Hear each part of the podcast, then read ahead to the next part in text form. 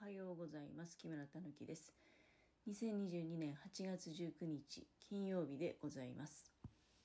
えー、今朝の新潟市は非常に過ごしやすい。昨日あたりからなのかな。まあ雨なんかもね昨日なんかもだいぶ激しい雨降りましたけれども、うん、だんだんこうその雨をね、えー、経験すると気温が下がり落ち着いていくというような、うん、印象がありますねここ1週間ぐらいは。で新潟市のね私の住んでいるところのあのスマホアプリの天気見てると、まあ、30度過ぎる日もね1日ぐらいはあるんですけどほとんどもう20度台でえー、最低気温が20度前半最高気温が20度後半という感じでございますので一頃思うとぐっと過ごしやすくなるんじゃないかなと思われます。まあ実際このままねもう秋になってくれるとありがたいなって思いますね。ちょうど多分なんですけどこのぐらいの気温だと作物の生育にも影響が少ないんじゃないかなって思うんですけどね自分のプランターの草木の様子見てても、うん、寒いってことはないし暑すぎるよりはねあの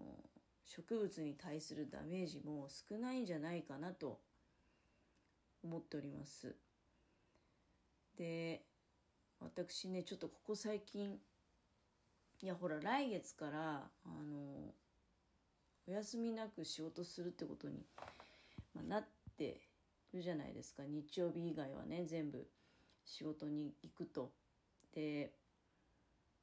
それねまだ何の仕事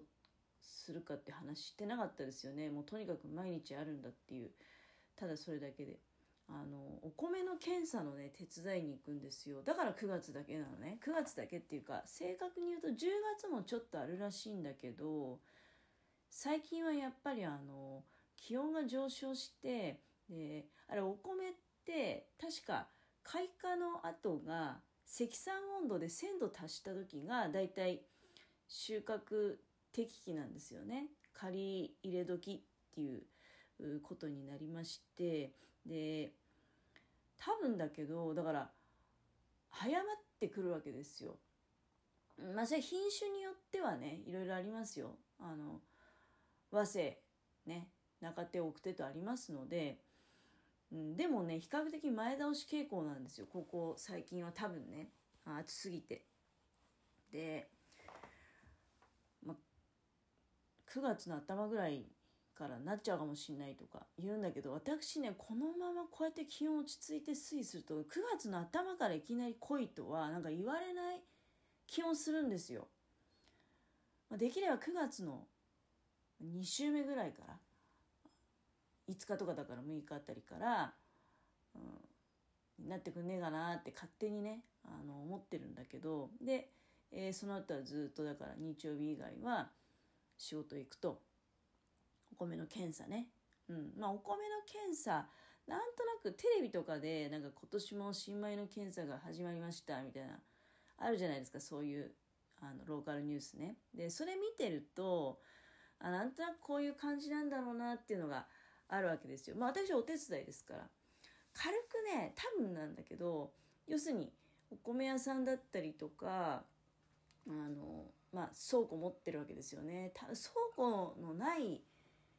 例えばお米屋さんとかなんかもあったりすんのかなそうすると、まあ、今回ねとある運送会社に行くんですけど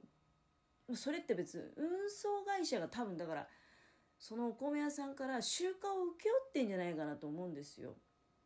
集荷を請け負っていってでそこで検査員を呼んで何人かねまあ、そんな大勢じゃないと思いますよ。1人とか2人ぐらいだと思うけど検査員を呼んでで検査をするのはその人なんですけどあのその人1人で1から10までやるできる量じゃないからだからそこでアルバイトが大量に呼ばれてで、えー、その人の、まあ、手をになると。お手伝いね。うん。だけどまだ具体的に仕事やったことないから分かりませんよ。具体的なことはまたその経験した後にね、うん、あの多分まあ何回かはおしゃべりする機会あるでしょ。その9月中でもね、まあ、疲れてたら10月になっちゃうかもしれないけどね。そうするとあれだよね。久しぶりに長期間のちょっとね。えそれはないと思いますけどね。おしゃべりだから多分その通勤しながらとかね。また喋ったりもするんじゃないかなって思うんですけどでもやったことないからすごくね今もうすでに緊張しちゃってるんですよ。で今日の夜中なんか夜中っていうか夜ね寝てる最中なんだけど夢見ちゃったのね。あの米の検査してる夢を見たんですよ。でほらなんとなく自分であの経験は全くないけどテレビで見たものであったりとかあとは、まあ、お米に関係ある仕事っていうのはしたことあるんだよね。でそういう話とかは聞いたことあるわけですよ。聞いていてなんとなくこんな感じだよなあとはまあその倉庫の様子とかもそれは見た経験があるからね。あの30キロ単とかがいっぱい並んでたりこうたくさん縦に積んであるパレットの上にね積んで並んでたりとかあとは1トンフレコンっていうのがあるんですけどいやなんか軽くした話で聞いた限りは今はねやっぱり1トンフレコンが主流らしいんですよ。まあでもまだねあの個人の農家さんとかで多分1トンフレコンにそのもみもみっていうか玄米を収納すること自体が結構まだね難しい人っていうのもいると思うわけですよ。そうすると30キロ台であのまあ出荷してね、うん、でその状態で検査をすると。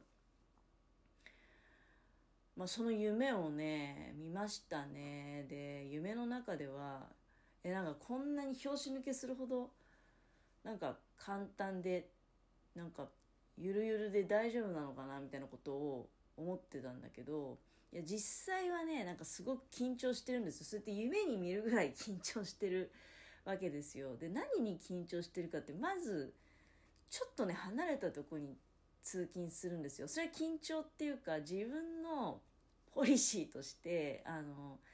ね家からね15分以上離れてるところにはあの仕事で行きたくないんですよ。そこは意外と譲ったことがないんですよ。譲ったことがないうんよな。でそうだね。20分以上かかるところはあんまりやっぱり続いててもなんかそれ自体がもう嫌なんですよ。通勤に時間がかかってるって。もうあんなのあんな無駄ないからね。申し訳ないけど。だから1時間も2時間もかけて通勤する人の気が知れないんですよ。その職場の近くに住むか家の近くに仕事を探すかどっちかじゃないって。まあもちろんねそれはそうもいかないでしょって。特に男の人なんかね。あの事情がいろいろあって転勤だったりとか、まあ、男の人に今限ったことじゃないけどあとはまあその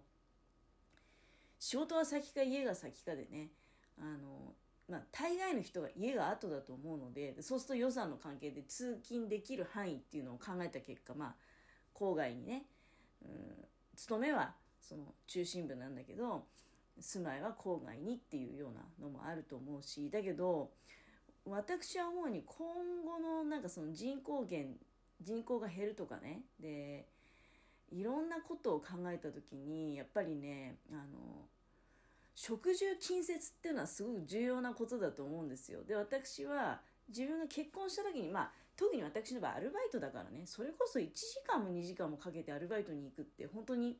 愚の骨頂だと私は思うんですけどだからあの多分だけどその今回行くところがね20分ぐらいかかるんだよね。